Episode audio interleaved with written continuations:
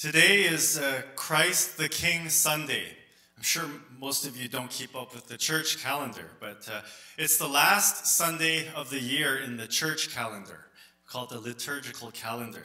Uh, next week is the start of Advent, and that is actually the beginning uh, of the church calendar year. And that's why we did all these uh, Advent prep event things. We're ready uh, for the new year that starts next week, and beautiful work that all the women did. So, Advent uh, means waiting. So, when you begin a new year uh, in, in, the Christian calendar, we begin with a season of waiting for what God will reveal. The end of the year ends with Christ reigning as King. And that's why we call it Christ the King Sunday. We rejoice at the fact that Christ has come and reigns as King. And today's story, the passage, it talks about what it will be like when Christ reigns as King. It, it gives us a beautiful picture of what it's like when Christ reigns. It's a story about this kingdom and who gets invited. This is Jesus. Come, you who are blessed by my Father, inherit the kingdom prepared for you from the foundation of the world. People are invited. And those invited into this kingdom are those who have lived with compassion, those who have fed the hungry, clothed the naked, taken care of the sick, welcomed the stranger. And what's interesting is these people, they didn't even realize that they were doing these things. Their main question is when was it? When was it that we fed you or clothed you? In other words, being compassionate people, it's just who they were. It wasn't anything they had to think about, they just were. The kingdom that we rejoice in is a compassionate kingdom. It's a kingdom or reign where compassion is a way of life. No one is left alone. No one gets left behind. Everyone is taken care of. It's a beautiful image of what the kingdom of God is like when Christ reigns. We all want to live in this kind of world. We all agree that compassion is good. There's no one who would say they don't want to live in this kind of world. But we know that the everyday life that we live and experience often seems very different to this beautiful picture that is painted. I experience this daily too.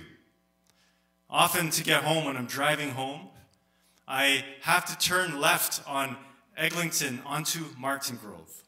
And for a lot of you who know this intersection, it's a very busy intersection. Right? You got cars coming from the 401, cars coming from the 427, cars coming from Eglinton Avenue, and they're all trying to squeeze into this one left turn lane. Right? I mean, at all hours of the day, it is busy? And sometimes you can't even get into the left turn lane when there's a lot of traffic. So it's a fight, it's a battle to get in. And even when you're in, because other cars, there's so many cars, there's other cars, you know, they try to squeeze in. And uh, Deb's not here today, but when she's beside me, she gets so irate, right? We're like the weasels, man. We try to squeeze in. And so while I'm in there, the whole time. My mission is to get into that lane and make that left turn. And for those, you know, there's an advanced green light, right? So cars will be standing there. Once that light turns green, the race is on, right? You're trying to get there. And, and if a car's going slow, there's hurry up, right? And then even after the, the light turns yellow and then disappears, you always see those two, three extra cars, right? Because it's, it's on, you know, trying to get it there. Thing is, when I'm there in the evening at that intersection, uh, you know, there's an island uh, beside the left turn lane. And often there's someone standing on that island. and they're asking for money. Right? I think they have a sign and they're walking back and forth. Uh, the thing is, I, I don't carry any cash with me. I should learn by now, but I still I don't have cash. And so every time this happens, I either kind of look with an apologetic look, no cash, no cash, you know, like, or sometimes I just I, I don't even look because I, I kind of feel guilty and bad. Especially when uh, my kids are with me, and Junie will always say, I wish we had some money to give. I feel really bad, right? I'm like, yeah, I'm sorry, we have no cash, you know. So I feel bad. But that lasts just a moment. Because once the arrow comes back on, the race is back on, right? I'm trying to get to my destination. And once I turn left, the intersection is in the rearview mirror, and then it disappears. And same with that person that I felt bad for a moment. That person disappears. I think this experience at the intersection depicts so much of our life today. We're so busy going to our next destination.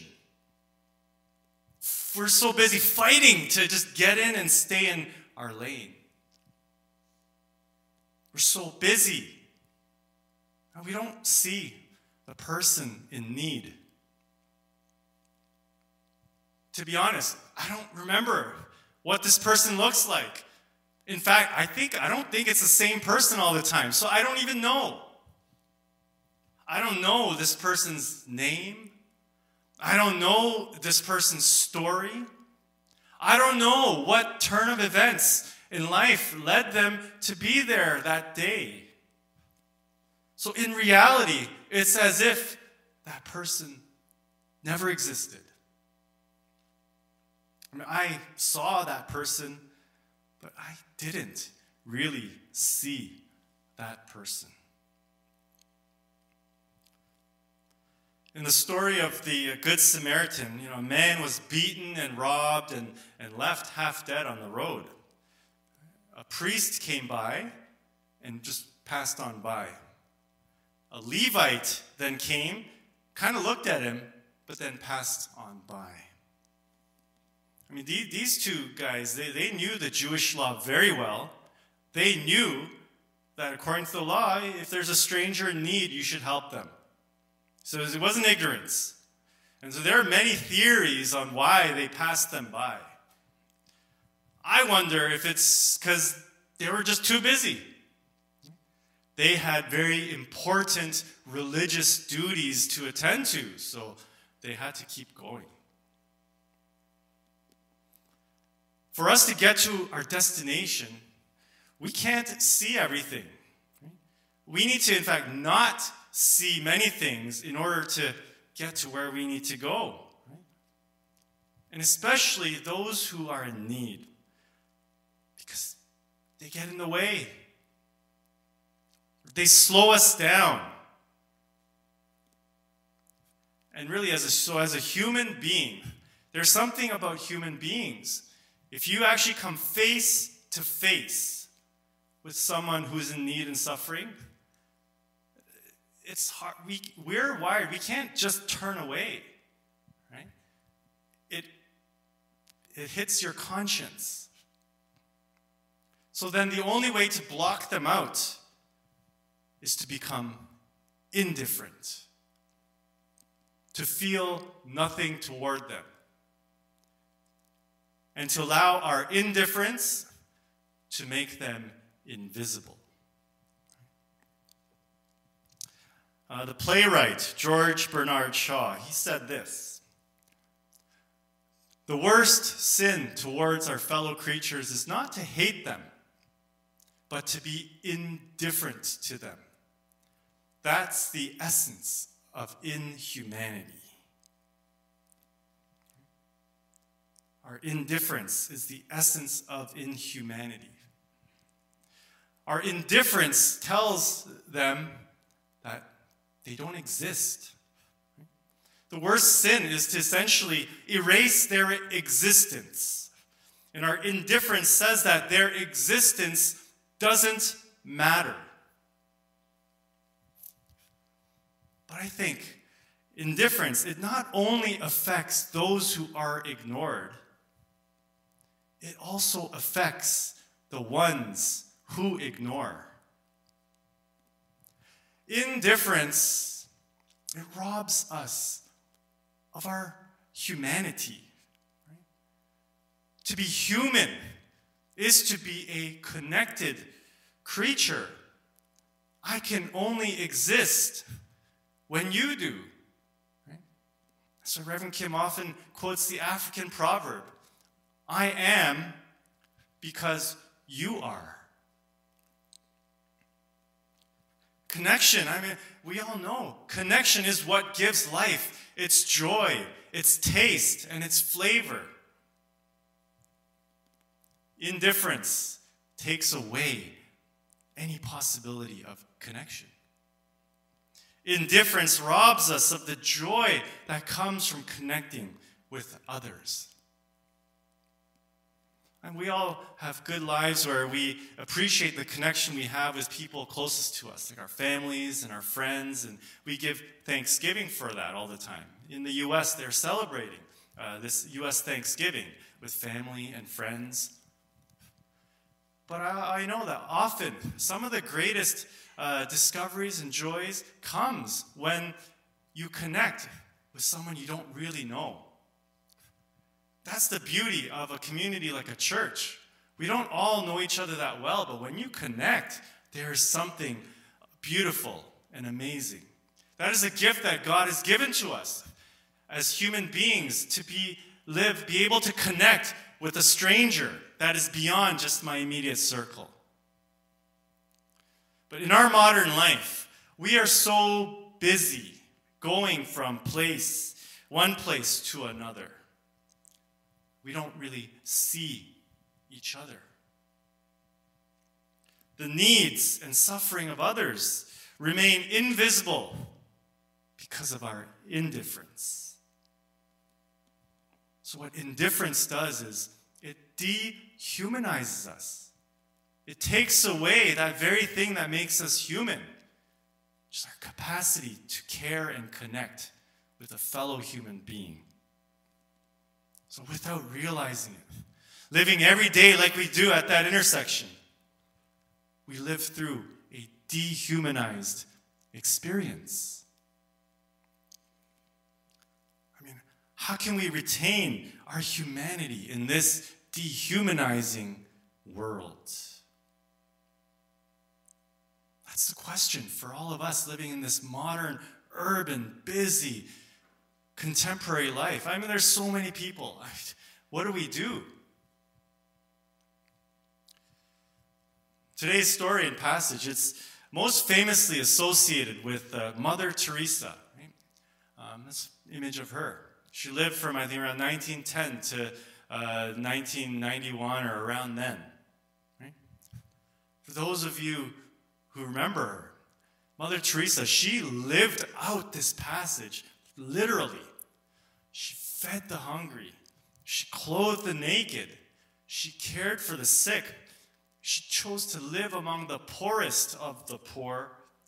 She served those whom everyone else had abandoned and discarded. She lived that out.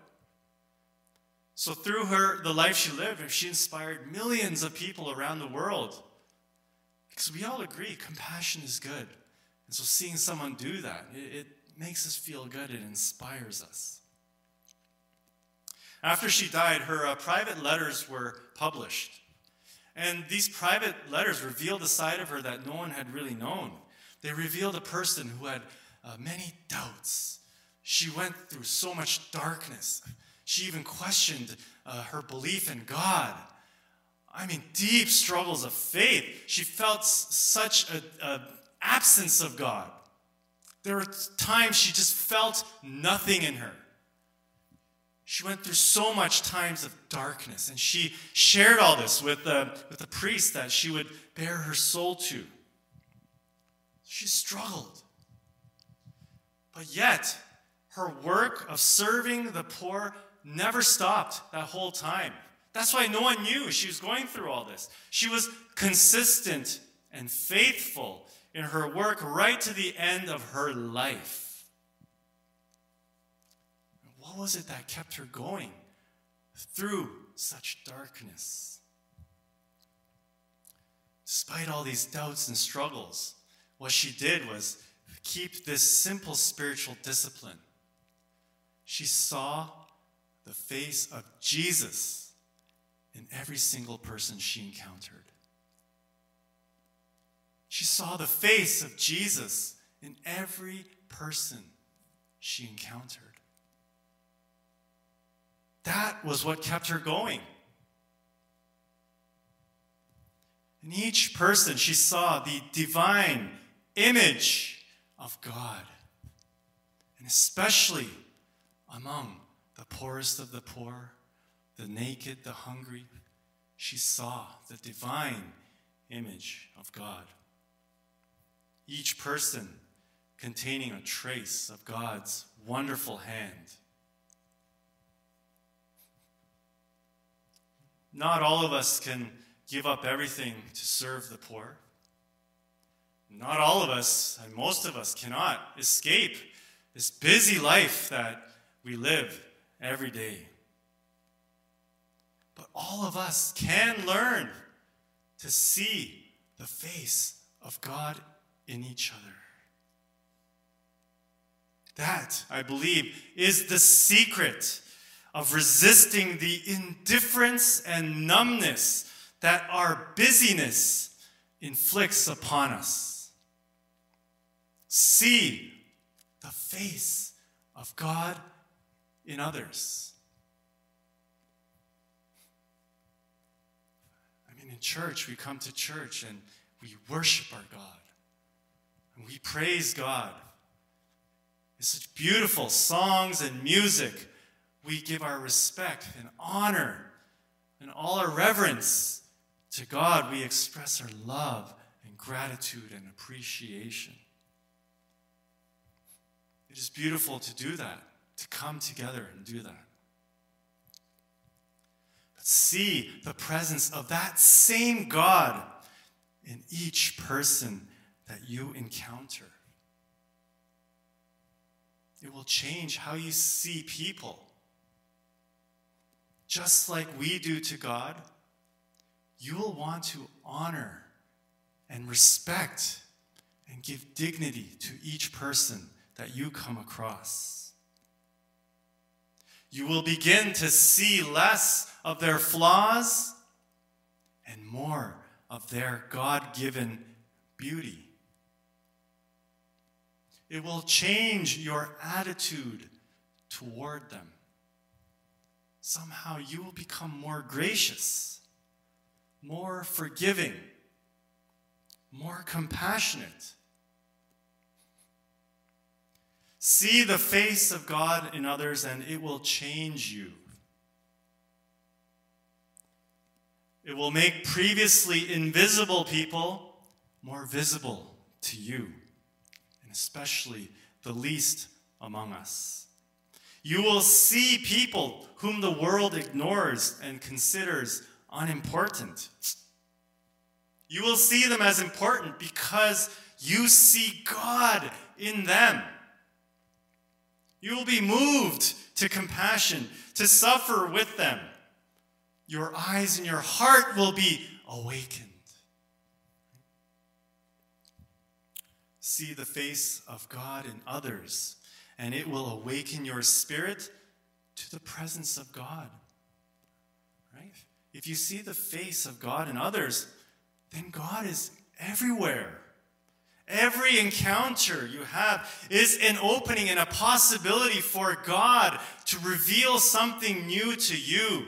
Isn't that amazing? God is no longer some abstract being out there. God is everywhere around you if you can see the face of God in others. And with every encounter, it will do something for you, to you. Maybe you will be prompted to act. Maybe some sort of new calling or direction will be revealed to you. you will be more connected with others, more connected with God, more connected with life itself. Seeing the face of God is the antidote for this dehumanizing world we live in. It is the way to awaken compassion in our hearts, and it's a way to keep our hearts alive in this busy, competitive world that we live in. So every day, your prayer should be God, today, help me to see your face in each person I encounter. Every day, that should be our prayer. In every encounter, then you will see God. As I said in the beginning of the year, we start with waiting. And so the prayer in the beginning is, Your kingdom come, may your will be done. It's a prayer of longing. But on the last Sunday of the year, on Christ the King Sunday, we rejoice that this kingdom has come. Jesus said this The kingdom of God is not coming with things that can be observed, nor will they say, Look, here it is, or there it is. For, in fact, the kingdom of God is among you. When we see the face of God in each other, the kingdom of God is among us. The reign of compassion has come. This is how we need to live each and every day.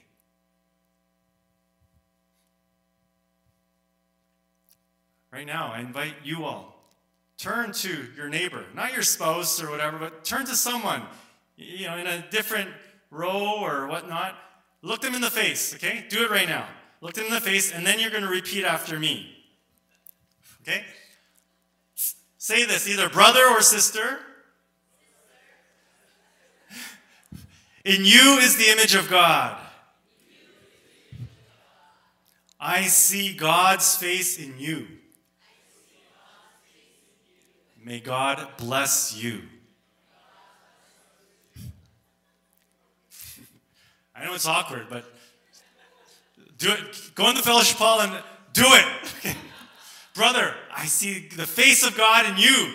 Okay? I mean, isn't that a wonderful way to live? See the face of God in each other. And then the kingdom of God is really there among you.